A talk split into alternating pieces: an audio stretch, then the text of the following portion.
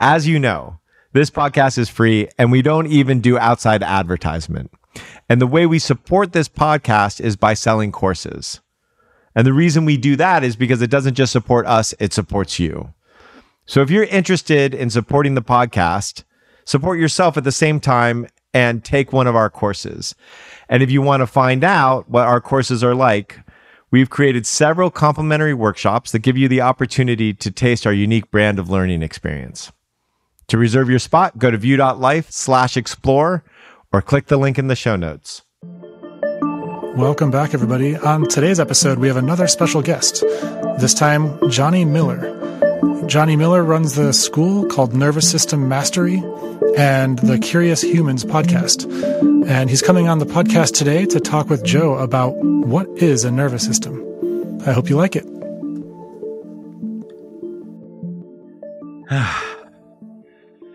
hey, Jonny. Hey, Joe. How are you? I am great. Really good. I'm glad to hear it. So let's get started. What what the what the fuck is a nervous system in your in your world in your terminology? Yeah, so I, I'm I'm also really interested to hear your kind of map of this and perspective as well. I, I think the the frame that I like to explore is is that our nervous system is like the lens through which we view reality, and that when we're in different nervous system states, our experience of other people, our experience of ourselves, of the world shifts. And being able to kind of map those states and knowing with like what our nervous system is doing at any point in time is incredibly, incredibly helpful. Um, and, and I'm, yeah, in this conversation, I'm super interested to hear how you think about the nervous system in, in the work you do and almost like compare the maps that we have. Yeah. Okay. I, I'm happy to share, but I want to dig in a little deeper before I do the, how would you make a distinction between say the nervous system and the emotional system and the yeah. intellectual system mm-hmm. or the prefrontal cortex or intellect yeah so i i tend to i tend to lump the nervous system in with the emotional system um, and a lot of my my training is informed by um, breath work and polyvagal theory which I imagine you've come across which we can get into if that's if that's relevant um, so I, I tend to i tend to see that um, there are certain emotions which are connected with like safety, with what's known as ventral vagal. There's certain emotions which are connected with like dorsal kind of collapse, freeze states.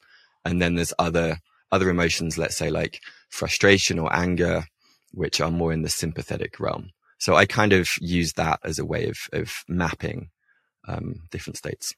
Okay. And so for, for the audience, can you give us a brief overview of the polyvagal theory yeah, sure. So it was developed by a guy called Dr. Stephen Porges.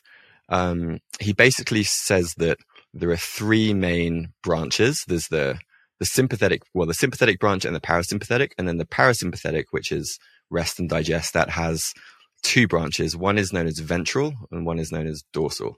And the ventral is basically like connection. It's like the place where we can play, we feel safe, we feel grounded, we can make eye contact, we we kind of in tune with ourselves. Dorsal is in a kind of low tone, healthy state is rest and digest. So like when we're sleeping, when we're relaxing, lying down. Um, but it's also it's also responsible for like when we go into freeze or shutdown, which is like a kind of adaptive um, survival response to stress. And some you know some people, as, I, as I'm sure you know in your work, some people when they get stressed or triggered, they go into either like anger, kind of sympathetic intensity, or they go into like collapse, freeze, kind of shame, shutdown, and, and like disconnects. Um, so, so that's generally how I think about it. And, and the sympathetic is, um, it's also important to mention that like these states can be online at the same time. So like, like right now, I'm probably in some, some degree of sympathetic and some degree of ventral because there's this activation, there's alertness. I'm like talking to you and there's a sense of like, oh, I can feel my body. I can make eye contact with you. I can feel connected.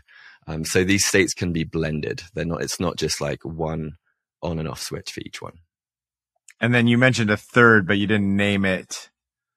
So ventral, sympathetic, and dorsal. Ventral. Okay. Okay.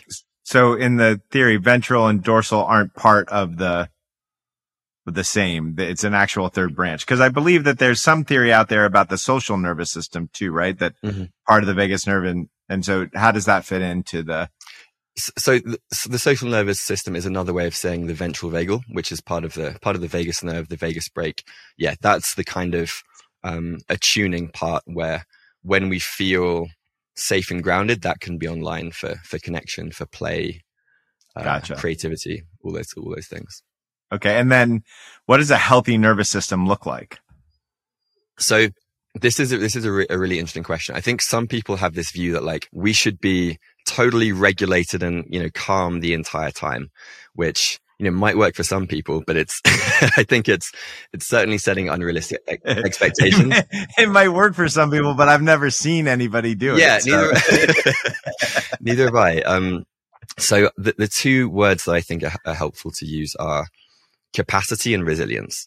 Capacity is basically, um, I'm able to hold intensity and, and I have a, a strong ventral vagal tone, meaning that I can be with intense experiences without going into shutdown or going into overwhelm. Yeah. Um, the other piece is resilience, which is basically your how, how efficiently can you downshift your state of arousal after a stressful experience and find kind of healthy relaxation without relying on substances or crutches or alcohol, whatever it is, which, you know, a lot of people do. So a, a healthy nervous system is basically very dynamic. It responds adaptively to the situation. Great. One more question for you around this is that there's a theory. I'm trying to remember the name of the person, but basically it's like, I think it's in the, I think it's in uh, some of the emotional literature of Lowen, but maybe, maybe it's, maybe it's the core energetics. There's core dynamics, core energetics. I, I always get it all confused, but basically like there's a cycle of activity and, um, part of that cycle of activity is like activation. And then part of the cycle of activity, I think it's like four or five, but I always think about the last two, which is, so you're finished with something, then there's a release mm-hmm. and then there's a rest. Yeah. They're not like release and rest aren't the same thing. They're two different things. Mm-hmm. And so when I hear you talk about, um, how quickly you can get back to like a rested nervous system in your, in your world, is there getting back to re- rested nervous system? Is there a release and a relax in it? Is it just mm-hmm. a relax? If so, what's the difference between the two? Like to get to that resilience of being able to get back to a restful state? Mm. Yeah, so I um I think what you're referring to is the the the, the activation or the mobilization response, which typically has the kind of intensity, which is the sympathetic, and then like you say, there's usually the release, and then there is the the rest digest, which is where whatever occurred integrates and actually gets rewired in the nervous system.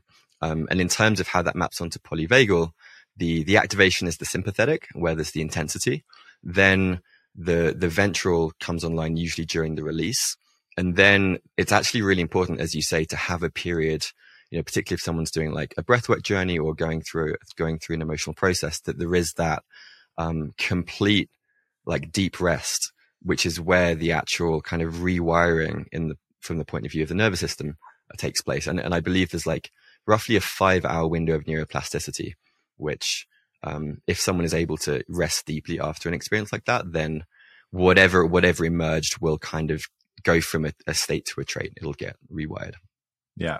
So just to make it practical for a second, uh, somebody has goes into a meeting and they are activated because they get called out on performance mm. and they go through the activity of the meeting and let's say it comes out well they're like, oh, that was good and successful in that meeting. What does the release look like? What, what, what would a variety of releases look like? And what would the rest mm. look like in a healthy nervous system? Mm. Yeah. So, um, so what, what I could imagine happening is let's say in the, in the boardroom or in the meeting, they're unable to like, you know, fully come into contact. But as they walk out, they realize, oh, I'm, I'm realizing there's actually a lot of like anger in my system. So let's say they, um, they go home later that day or, or they find some private space, they're able to let that anger move. Um, and then usually there's a there's a space where like there's a feeling of like ah oh, like I feel whatever the tension is, whatever they were experiencing, um, shifts, and after that, it's it's usually really helpful to have as much kind of rest or spaciousness as possible for that to for that to integrate. Great. Yeah, just to say, it reminds me of um, I think it's like one of the foremost like biathlon like the people who like cross country ski and shoot or something like that from Norway or something like that. That's a thing. And he, he was saying that like seven hours a day he just sits and watches television. Not not the best way to rest, but that resting was such an important part of him being a gold medalist. Mm-hmm. Like he said, so underrated. Like I I do really intense workouts, but I do a tremendous amount of resting so that I can be at top mm-hmm. performance. Mm-hmm. And I think that a lot of people uh, underestimate that same capacity in doing any kind of self transformation, how important mm. the rest and not doing is. And something that I notice is when somebody's like, uh, critical voice in their head is constantly, they never get the rest. Mm. So integration is harder. Yeah. It's like oftentimes when people, uh, change the relationship with the negative voice in their head, their transformation happens quickly. And I think a lower a lot quicker. And I, I noticed that a lot of that happens because they're actually getting rest. Mm. They're not under attack all the time. There's a phrase that Kevin Kelly says where he, he, he shares that most people think about having a good work ethic, but very few people try and cultivate a good rest ethic. Yeah. And that, that's honestly a, like, that's one of the main pieces in the, the work that I do with nervous system mastery is helping people to um, strengthen that like ventral vagal tone, which is basically capacity for rest it, it's like how, like how able are we to find safety and and actually relax without needing substances. Um, so practices like yoga nidra, um, NSDR, breathing practices are super helpful for kind of retraining that that ability to find relaxation. And and what's interesting is the voice in the head will often like if you change the the body, if you change the physiology with a kind of a bottom up approach, the the thoughts spiraling tend to kind of diminish naturally. Um, at least that's that's what I've noticed. Yeah, I notice it works both ways. Actually, like you can yep. directly address the voice in the head, and then it creates more relaxation, or you can use the breath. As I think as somebody said, you can't control your emotions, but you can control your breath, which controls your emotions. Exactly. And I'm not a huge fan of controlling emotions because I think that that goes down a very dark, deep rabbit hole of misery. Yeah. However, I think creating a, uh, a fertile soil of healthy emotions is a really important mm. thing, which is where I would put the re- I, I would put the breath work or the yoga mm. or like how do you like what I would say is can I create a soil for a healthy lifestyle is a really important piece as soon as that turns to I'm going to control my emotions with breath, then it can be very destructive. Mm. Then it can be like very up and out and very um, uh, like uh, overriding and denial. A whole bunch of other stuff can happen there. Yeah. So, so I actually have a question for you around that. Um, where where do you view the line between, let's say, someone is is like experiencing a lot of anxiety? Like, w- what is the line between beginning with kind of like some kind of self regulation to allow them to feel grounded enough to kind of even feel their experience and be with themselves versus you can obviously take that too far and someone um, they just use a you know let's say a breathing practice to just calm down but then ignore the underlying emotion because right. i feel like there's risks in both like what one side someone could just like get overwhelmed shut down and then th- that's not helpful but then like you say you if someone's always using a breathing practice to calm themselves down when they're feeling an emotion, they're likely never going to be able to experience the the beauty of that emotion. So, uh, how do you think about guiding people through that? Yeah, so I would add the intellect on it, which you've already actually said, which is like, oh, the the negative voice in the head is going to reduce if you're doing the breath work. So they're like, on one level, you have three systems. On another level, it's one system. It's us, right? So, but I think it's a distinct, a good distinction to break them into the 3 mm-hmm. Um, and as anybody who's listened to my podcast knows, like to me, the prefrontal cortex is the very human. It's the very rational. It's the thought centered area.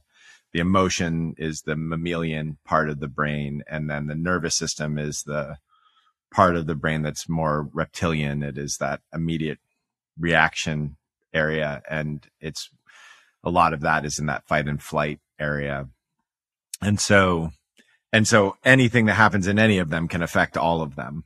Right. Mm-hmm. So, so to me, it's all you're, you're addressing all three. And so I'll take access points wherever I can get them with somebody, right? So if the breath thing works to get enough access to the other two components, I'll take it, but I'll make sure that the work is done on all three levels as much as possible. So all of our mm-hmm. courses are thinking about it in all three levels. In general, most people in society are far more head oriented. So if you can crack open the intellectual trap that they put themselves in, that's often the first step for people because that allows them to be able to pay attention to their emotion and or their nervous system. Mm.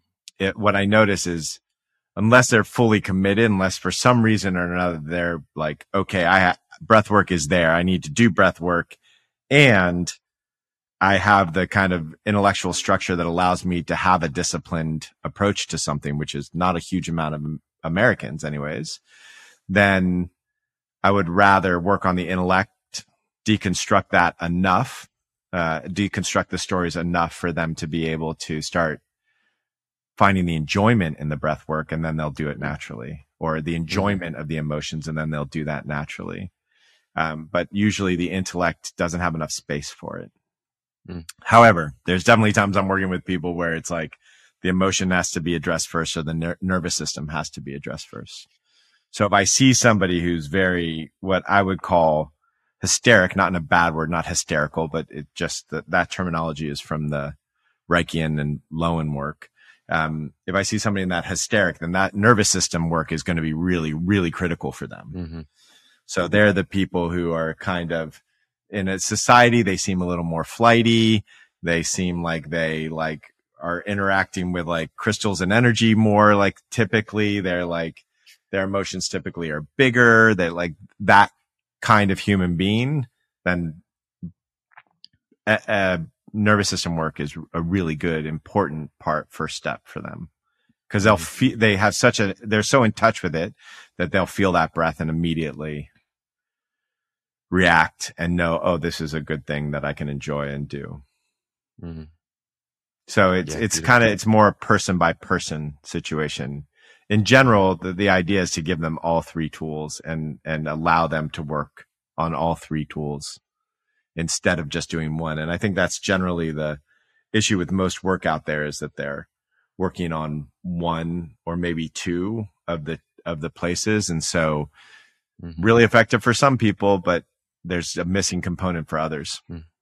Yeah, that makes sense. So yeah. And at some point, I think you know, I, I view it. So I had a teacher, I can't remember who it was, um, say that they thought development was like, um, a whole, a bunch of pencils with rubber bands. And you could like pull one of the pencils up, but there was like the tension of the other ones. And so on one level, you pull one pencil up and then everything else wants to come up. But if it's down, there's this tension. And so the, there was a certain way in which development worked where you had to kind of work on all the pencils mm. so that it was, there wasn't creating this tension between them. And so I notice like if I'm working with somebody who's done a tremendous amount of intellectual work or a tremendous amount of emotional and emotional work, then the nervous system work when they find it, it just makes huge difference really, really quickly. Right. Because th- there's that tension has been built. They've got some really tense rubber bands and all of a sudden, mm-hmm. like it can make a huge difference because it up levels everything. Mm. And and how do you distinguish between the nervous system work and the emotional work? Like, what's that? What's that line for you? Yeah. So the way I think about it is, it's like a bit of causation. Like when you said, "Oh, I'm I'm not great at the terminology you're using. I apologize. I, I did read the the theory book, like, um, but basically you were talking about how uh, one of those things could have two different emotional outputs, right? Like the way I would say it is like you could do freeze or fight or flight, like depending for me, those are three different. And because there's three different emotional reactions to that, instead of just one emotional reaction to that, that's how I kind of layer the cause and effect. So for instance, mm-hmm.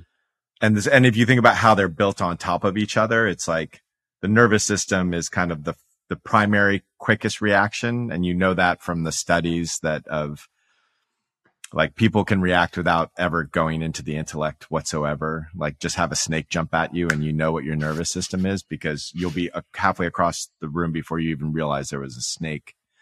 And so to me, it's like a cause and effect chain.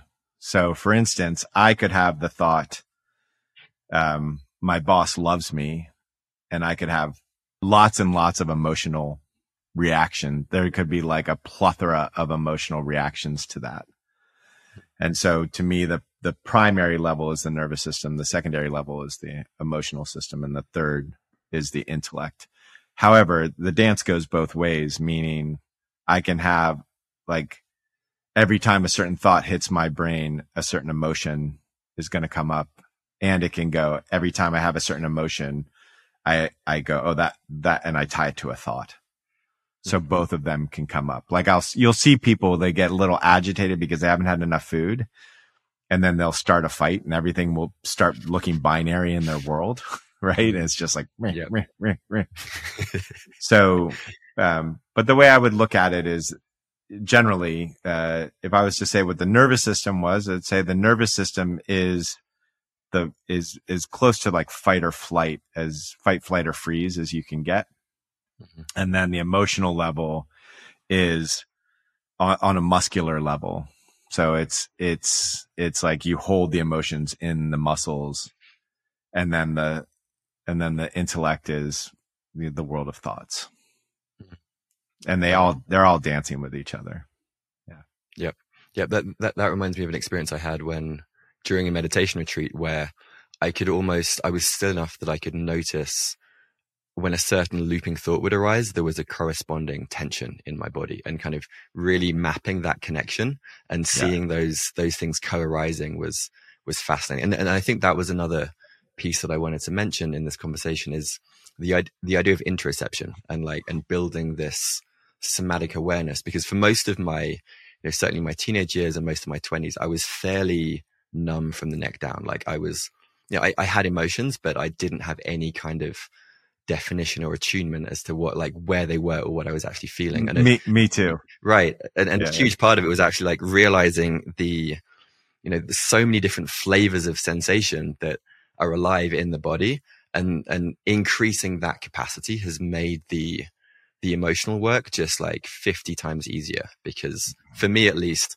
if I'm feeling something, I, like I may pay attention to the story, but more often than not, and I see you in the in the life coaching, like you will often you'll see when they go into the head and then you're like okay bring bring it back down into the body. What's the sensation? Right. And that's at least in my experience usually what enables it to move by actually feeling this the interoceptive sensations that are associated with whatever the emotion is. Yeah yeah it, yeah for me there's kind of a, a phased depending on where you are with the emotional work there's the there's the identification piece to be able to identify it is really useful. And then to be able to feel, have the somatic experiencing of it is another really important piece. To be able to express it is another, to actually have the movement and the expression of it is another really important piece. And then to see that it is not particularly cause and effect related is another really important piece. Mm-hmm. Like that, mm-hmm. like you were saying something to the effect of, I realized every time I had a thought, I had a corresponding somatic re-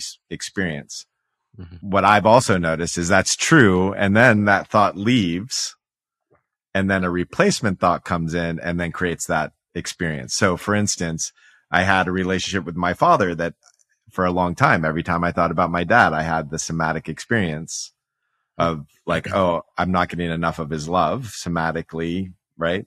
And I stopped living with my dad and that got replaced with money. Oh, I'm not getting enough mm. money and the same somatic experience occurred. So there's this yeah um, just anyways, a really cool relationship between that so that it's, it is like a, a dance between the three for me, mm-hmm. for sure. Um, I have another question. This is a question I've never gotten a good answer from from anybody. So no, no, and I don't have a good answer for it either. No but, pressure. Yeah, exactly. And and I think I think it's you know if I look at just even the research on it, for instance, it's like the intellectual cognitive development has like so much work so much like research behind it. And then the emotional stuff is far thinner. It's starting to get popular now, but the emotional stuff is far thinner. Yep, agreed. The nervous system is pretty thin.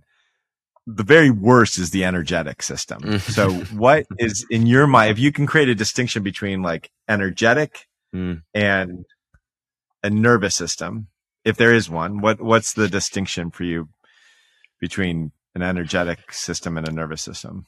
Yeah, wow, that is a that is a tough question. Um, Right.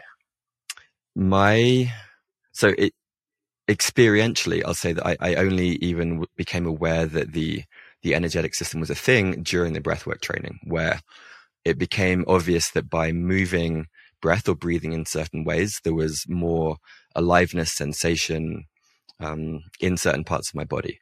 And the more that i meditated and, and the more that i did the breath work the more that that even became a thing. And and, and so I, I i think i'll preface this by saying like for most people they might not even know what feeling their energetic system might be like. Um, my, so I actually listened to a really interesting podcast recently with a guy called Dr. Jack Kruse, and he, he's a very kind of contrarian type figure, but he talked about this, this theory that our, our cells, our mitochondria actually produce light. They're kind of like light factories and that is in theory possible, and I think this has been done in, in non-human cells to measure the very low bandwidth of light that is created by these cells. And so like the, the working theory that I have, and I have absolutely zero proof of this, is that when cells are healthy, they are kind of releasing this low bandwidth of light. And um, that when we have um, trapped emotion, trauma, incomplete reflexes from, from childhood, that that in some ways reduces that area's capacity to produce produce light, produce energy, and that by going through these somatic releases, these these processes, we're kind of um, rejuvenating the cells in that way. Um, in terms of defining the energy system, I, I mean, without kind of going to Chinese medicine or any some of the more like esoteric literature, I, I don't think that modern science has a, a compelling definition, which is largely why it's, it's mostly ignored, right? There's, there's very little, you know, most, most people get laughed out of the room if they start talking about the energy body in a, in a neuroscientific yeah. way. Yeah. It's amazing that, so to me, I think I, when I like look at anything, like if someone's talking about science or emotion or dreams or energy work or like mm-hmm. they have a, a language that makes sense to them, but it doesn't really make sense to potentially other people who are speaking other languages. Mm-hmm. And so you can look at something like the energy body. And like you said, there's no, not a really great definition, but you can see scientific research about how Ayurvedic medicine, traditional Tibetan medicine or traditional Chinese medicine has really good results in things like ulcers. So mm-hmm. there's a system that's completely based on the energetic body that has really good results. Yep. But we still don't particularly have an, an, an, a definition or know how to work with energy. And it is like the only thing that I can do in a session that would like turn more people off than like, um, you know, like, let's talk about your chakras. Um, is to be like, let's talk about God and how like Jesus, Jesus's wisdom. There, it's one of those things that creates, uh, that those particular languages create so much defense in the system. And I, mm-hmm. and I think for good reason, frankly, I think that there's been a lot of attack. A lot of people have been attacked through the language of religion and a lot of people have been attacked through the language of energy, right? It's like this, you just have bad energy, so I can't be around you. And it's like, what the fuck do I do with that? Like, mm-hmm. you know what I mean? It's like this thing that's undefined that somebody apparently understands that you don't understand that you're being condemned slash judged for and you can't, there's no way to protect mm-hmm. yourself. And so I, I feel like there's good reason why people get really defensive around that languaging.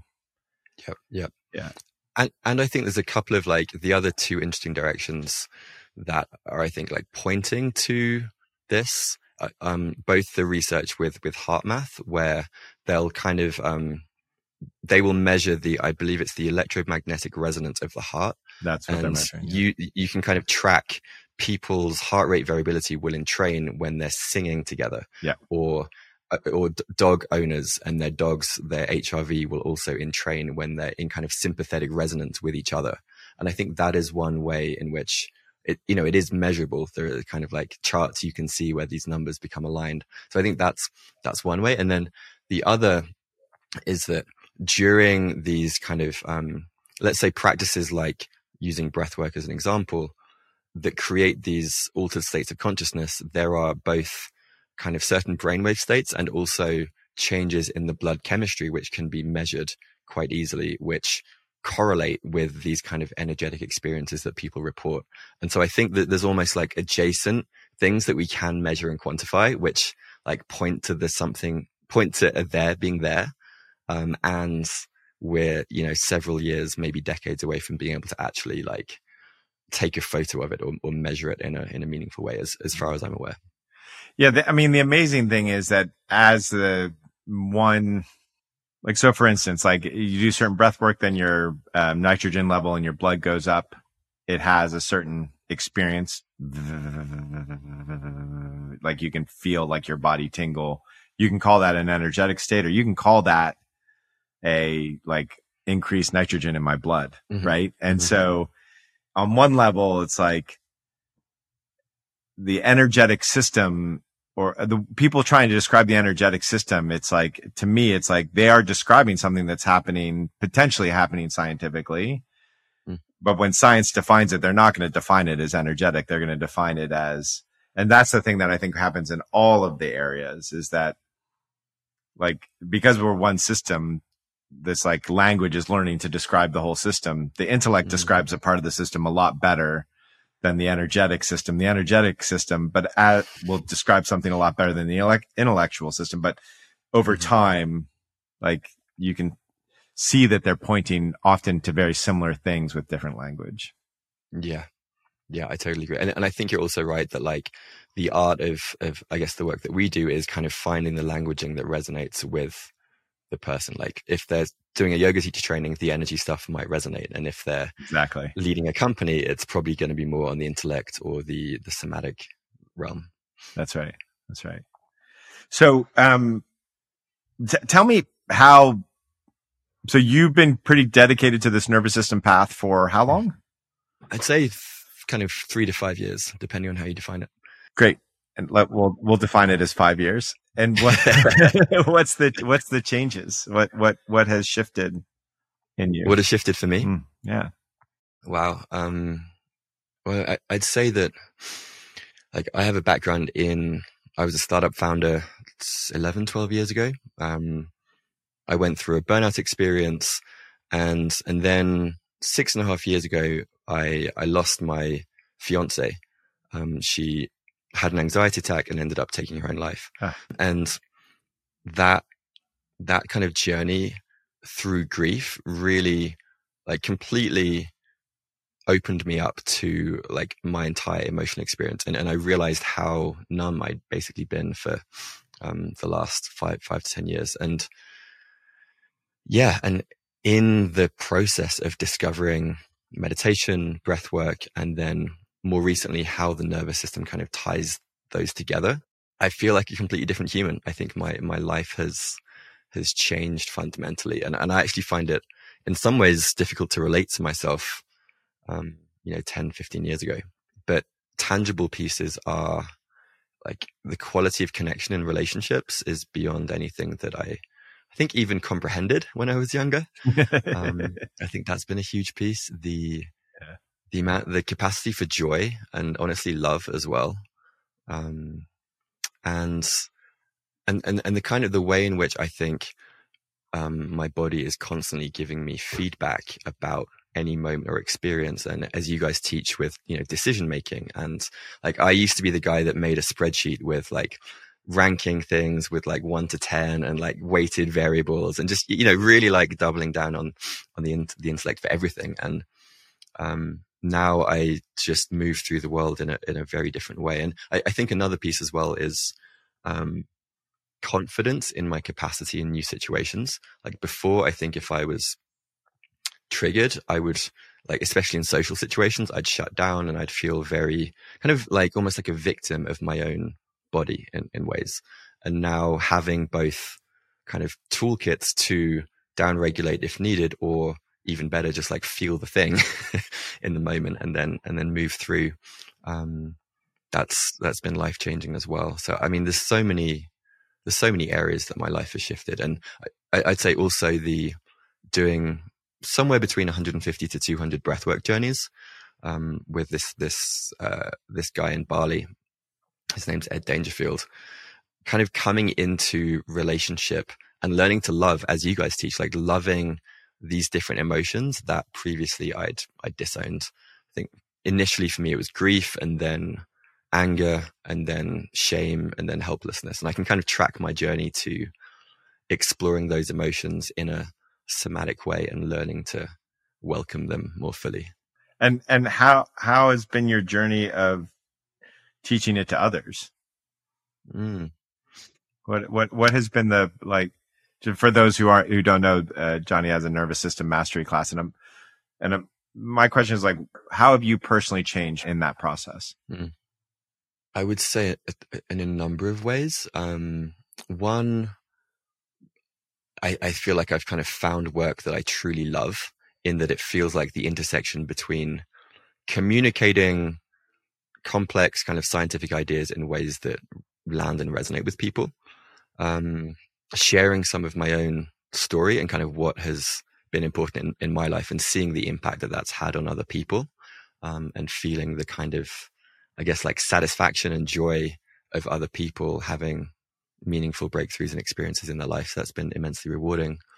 Um, and it's also been like, as with, I think, any business or work, it's been its own arena of challenges, particularly in the early days.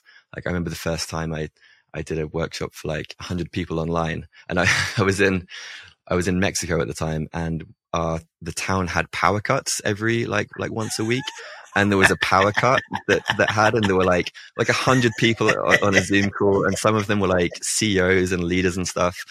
and I like raced down to my friend's house to get this like backup generator, and just like ran back and managed to get the power back on. But like I was in a state, I was just like, I was yeah. just like so. um like expanding my capacity, let's say, uh, yeah. in, in that experience. And, and now, yeah, I, I think now I feel much more comfortable leading groups of that size and much more I, would say if if i had to kind of pin it down to one thing there's more trust in in life and more trust in myself to show up in a way that um yeah that that where things work out and flow one of the things that i really appreciate about you as a teacher that I don't see with a lot of teachers um, is that you're transparent about your learning process.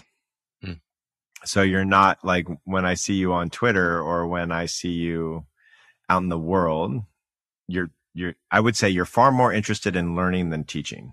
For sure. Like if I just look, if I just look at the time spent, mm-hmm. maybe it's because in the situations I see you, but even on Twitter, I see you more interested in learning almost than teaching and, mm-hmm. and also very much happy to share what you're learning even if it's not a part of your teaching. Yeah. Yeah. And so I'm just, which is rare for teachers. A lot of times teachers get caught in the kind of the knowing aspect of things and, and not mm. in the like learning aspect of things. Mm. And I think, and I think there's at some point also a natural tendency that happens after years of doing something that you have to be really specific about who you learn from right? So mm. like everybody wants to teach you.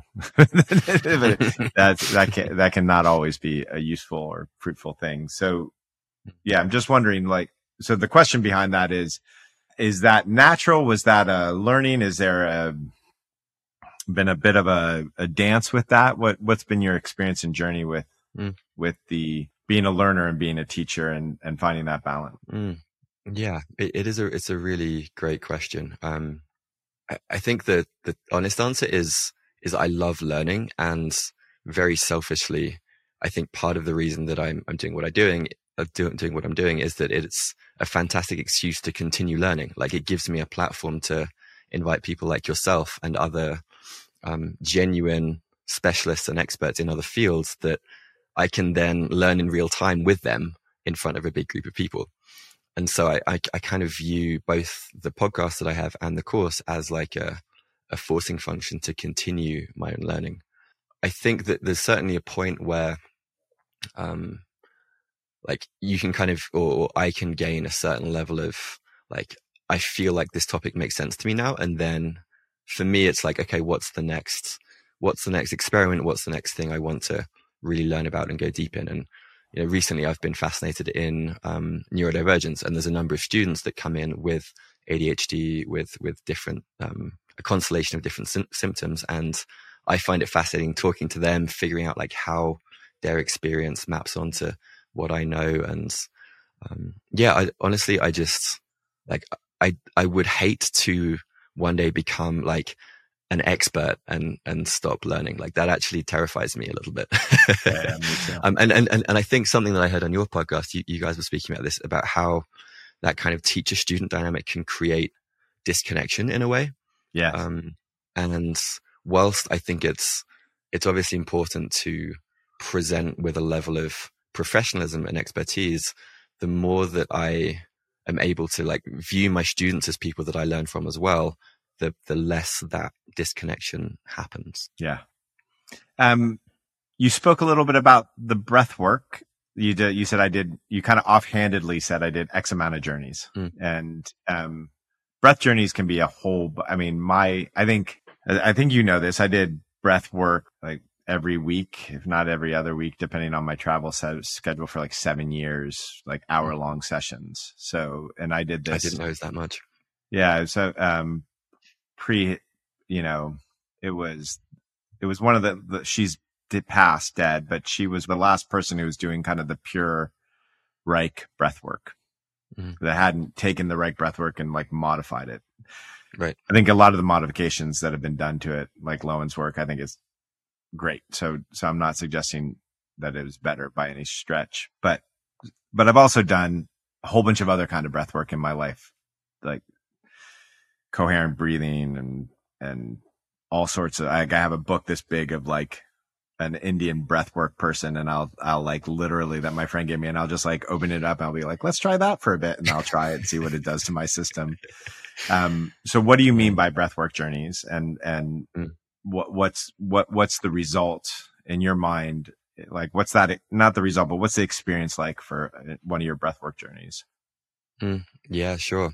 Um, well, I think it's helpful to categorize breathwork into um, like there's many categories, but the two main ones in my mind are like the kind of real time shifting, like either upshifting or downshifting your state. So something like um, triangular breathing or humming will calm people down. Or if you do like breath of fire, Kapalabhati, Wim Hof, hyperventilation, that will amp people up and you'll feel more alert.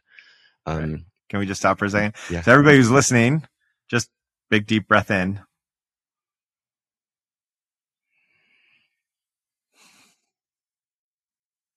That's what he's talking about as far as like a breath to regulate a state. Your state is different after a single deep breath in. Mm-hmm. I just want to, I want, I want, I love be- yeah. that visceral experience, not just the, the explanation. Okay. Go ahead. Yeah, it's great. It, it, and, and, and you can, um, I mean, we, we could, we could do like a, another full breath and then humming on the exhale also releases nitric oxide. And that's one of the, one of the most effective ways of downshifting is just like a long hum all the way to the end of your breath. And again, you'll, you'll feel so much, so, so much different after just one or two hums. Want to do it? Yeah, let's do it. Okay. We'll do one just because we don't want it to be too boring. yeah, get comfy. So full breath in through the nose, inhale. And then humming through the nose.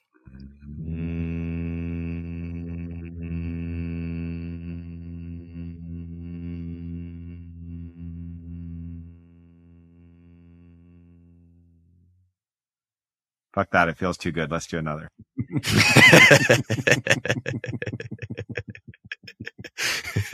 rest of the podcast will just be Joe and Jonny humming for 20 minutes. yeah, it has that same thing with the, that's like the, the Ujjayi breath has that same thing where it, like, you can feel it like toning the, the, the vagus nerve, vagal, whatever. I'm not mm-hmm, good with words, mm-hmm. but yeah, the, the nerve, you can, the constriction that the hum causes also right creates like a vibration in that nerve corridor. That's cool. I've never done that one. Yeah. Yeah. No, it's, it's great. Um, I did it this morning in the cold tub as I was like trying to find my breath. Um, so, so that's one category.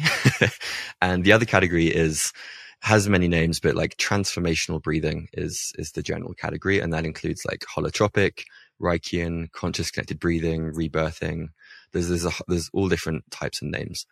Um, the particular branch that I trained under was called facilitated breath repatterning, which is a form of conscious connected breathing, but the practitioner will um, basically read the breath during a journey and make certain adjustments, certain verbal cues, nerve flossing, different things to um, both create more ease in the exhale and sometimes more activation and energy on the inhale.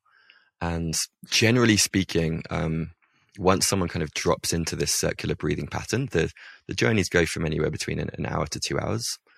And once someone's kind of dropped into the breath, these incomplete reflexes or like stored emotions will tend to kind of rise to the surface.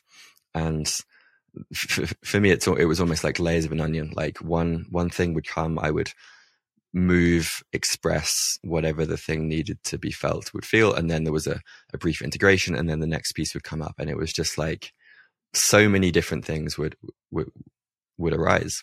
And for me, it's, it's always like, I don't recommend that people do this online because I think there's a huge amount to be gained from having an in-person facilitator, like really out of safety reasons, um, s- such that if something big arises, they can be there to help co-regulate and help you to ground. Totally agreed. Yeah, we do mm-hmm. our version of breath work and but we'll only do it in our in-person stuff. Yeah, I, I, think it's it's really important. And, and and also having a high facilitator to breather ratio as well. Um, in in the, the place that I trained it's it's one to four. Um, is, is what they tend we to We do one to three, one to four. Yeah, nice. I totally agree with you. Mm-hmm. Got to have it. Yeah, yeah. Because you know I've seen people go comatose. I've seen people have like massive trauma response. I've seen I've seen so much puking, so much stuff happens in those rooms. You really yeah, want completely that high ratio. And it's not that you know I, I know there's people out there that do you know breath work to like crowds of like two or three hundred people, and it will work in the sense that like big emotions can arise. But what we talked about earlier with that mobilization kind of cycle, it's it's much harder for people, especially if they don't have that kind of um, down regulation capacity to to feel through and to find the the the ease and calm and integration on the other side. So I've I've known people that have done some of these holotropic, let's say, and then they've been in this kind of semi-triggered state for the next like several weeks or even months, and they found it really hard to to Oh. downshift. So I, Yeah, I worked with somebody who did um, some version of a breathwork journey and didn't sleep for fucking a decade. wow, Yeah. No, no doubt there is like, and I, I would, I would, I would offer that it, there's one, not knowing how to downregulate is part of it, but there's also, that's the, or a trauma gets released and they don't know how to actually integrate the trauma is another Mhm. potential thing. But the, Mhm. and so, so there's a re-traumatization that happens and, but there's another too, which is like, you brought all this stuff up, but you didn't heal it. So Mhm. maybe it doesn't re-traumatize, but like, great, you had the experience. And I've seen this with like, with both some drugs that'll do or medicines that'll do the same thing and breath work where they get these big states, they get these big outs, but there's no integration of it. So you're not actually seeing transformation of a person over time. Mm. I, like I did another ayahuasca journey and I had this other big experience, but like the way you're living, your relationship, your friends, like the, your level of connection, your level of emotional fluidity, none, your thought patterns aren't particularly changing. Hmm Um, same, I've seen the same thing with breath work where someone's doing breath work that doesn't have the integration care afterwards, where they, they're having big experiences, but they're not actually integrating into transformation or development.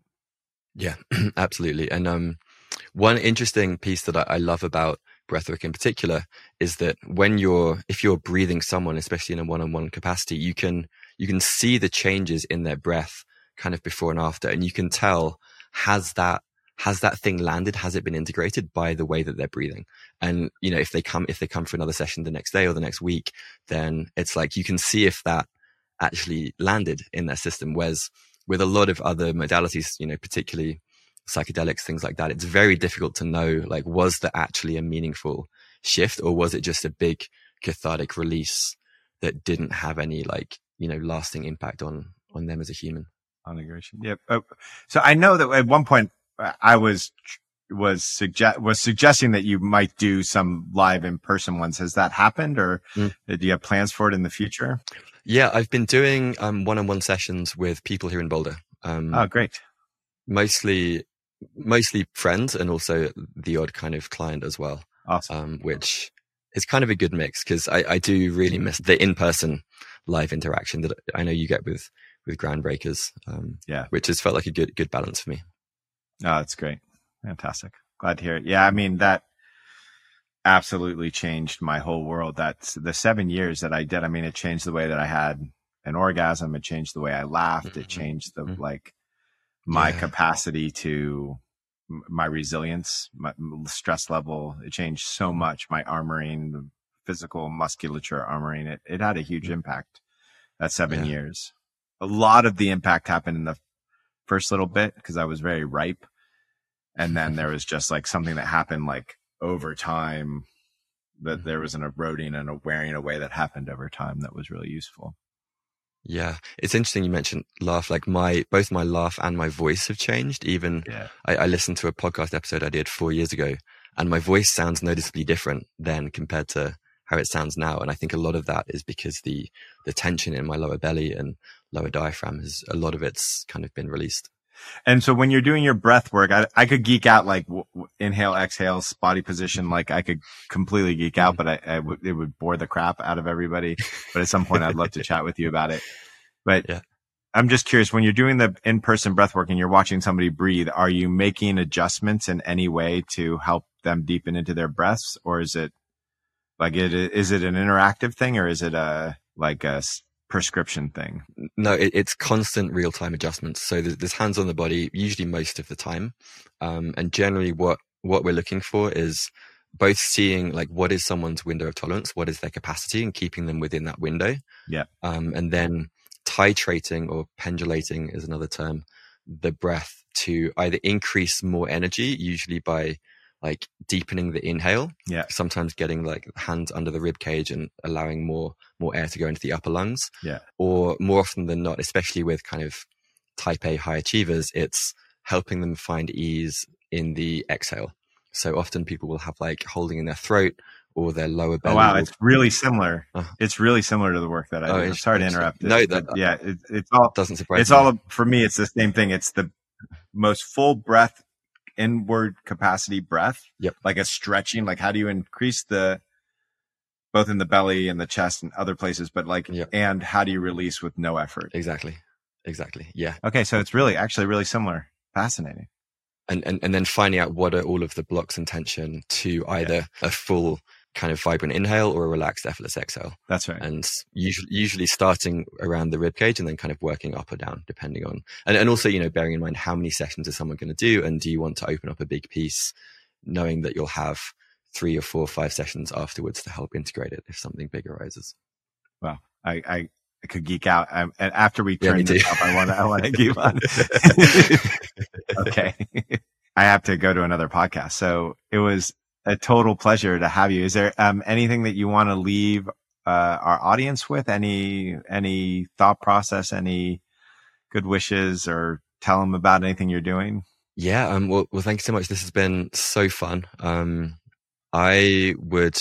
So I, I have a podcast as well called Curious Humans Podcast. Um. You've been you've been a guest. Um. If you enjoy this conversation, there's a chance that might resonate too. And yeah, and if people want to learn more about the nervous system mastery course, that uh, we have a spring cohort coming up in mid March, and the website is nsmastery.com. Um, and I, I, love seeing how much overlap there is between our two communities. There's there's a bunch of people joining that have taken AOA, and I know yeah. vice versa. So it's it's really cool to see that. Yeah. See, see, that overlap. Very sweet. Yeah. Pleasure, pleasure to have you on, Jonny. Yeah, you too, Joe. Yeah, pleasure. All right. See you soon. Yeah. Thanks for listening to The Art of Accomplishment. If you enjoyed what you heard today, please subscribe and rate us in your podcast app. We'd love your feedback, so feel free to send us questions or comments. You can reach out to us, join our newsletter, or check out our courses at artofaccomplishment.com.